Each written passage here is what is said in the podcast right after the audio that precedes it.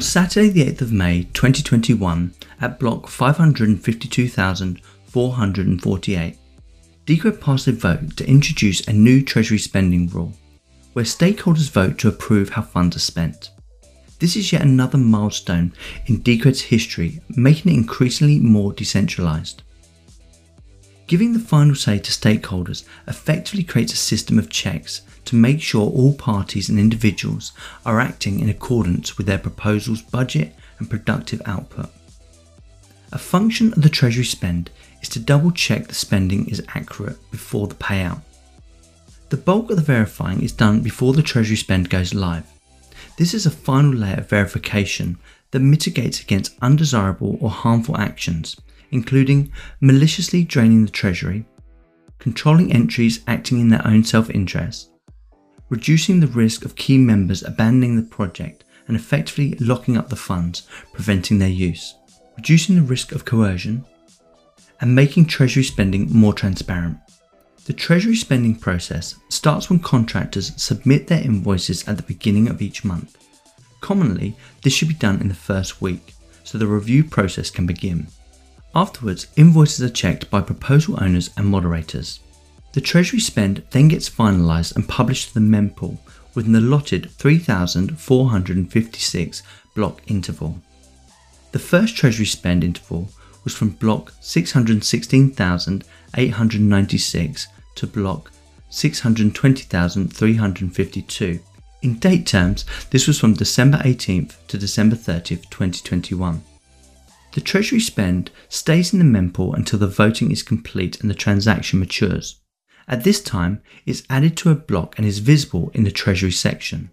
The first Treasury spend was included in block 619,776 on December 28, 2021. After being published to the mempool, the Treasury spend is voted on by stakeholders. This is done in real time as the tickets are called to vote. A maximum of 17,280 tickets can be called to vote. This is approximately 42% of the full ticket pool.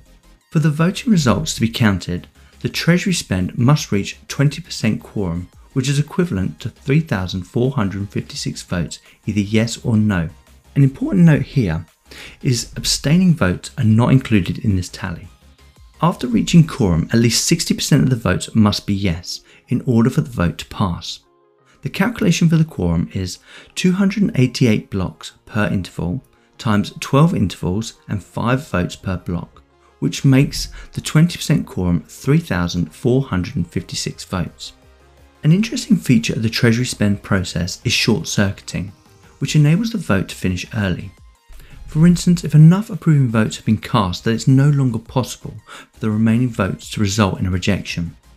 These parameters are very similar to Decred's consensus voting, but the short circuiting mechanism allows a treasury spend to be mined early when it's clear there is no way it can fail. Consensus voting, on the other hand, intentionally have fixed periods so that everyone knows with 100% certainty that if a vote passes, the rules will be changed at block X without exception. Finally, if the vote passes, the treasury spend will be included in a block resulting in the contractors being paid out from the Treasury. If the vote fails, the Treasury spend can be resubmitted or amended to exclude or separate contentious invoices. A maximum of seven Treasury spends can be included in the mempool concurrently. This provides opportunity for a single spend to be separated out if necessary, or for overlapping spends to be included at the same time. This helps prevent delays in future payments if previous Treasury spends have to be resubmitted. There are many scenarios, but let's look at how the Treasury spend in July 2022 played out in comparison to a maximum or minimum vote scenario. So, the maximum possible voting period is 12 days. The maximum possible number of blocks is 3,456. The maximum possible votes is 17,280 with a quorum of 3,456. The highest yes vote needed if all tickets vote either yes or no is 10,368, and the lowest vote needed if quorum is met is 2,074. Under the full conditions of a vote where all tickets vote without any abstains, the required yes vote for the spend to pass would need to be 10,368. The minimum requirement would need to be 2074. The process will only short circuit if there is not enough votes remaining to overturn the 60% yes vote.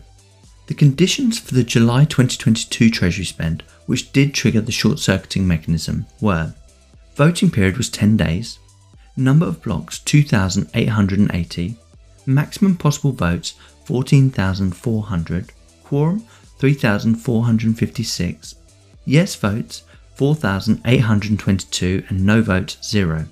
As you can see from this, the short circuiting mechanism cut in 576 blocks before the end of the Treasury spend interval. This was triggered because there was no possible way the vote could fail. For instance, there were 2,880 possible votes remaining.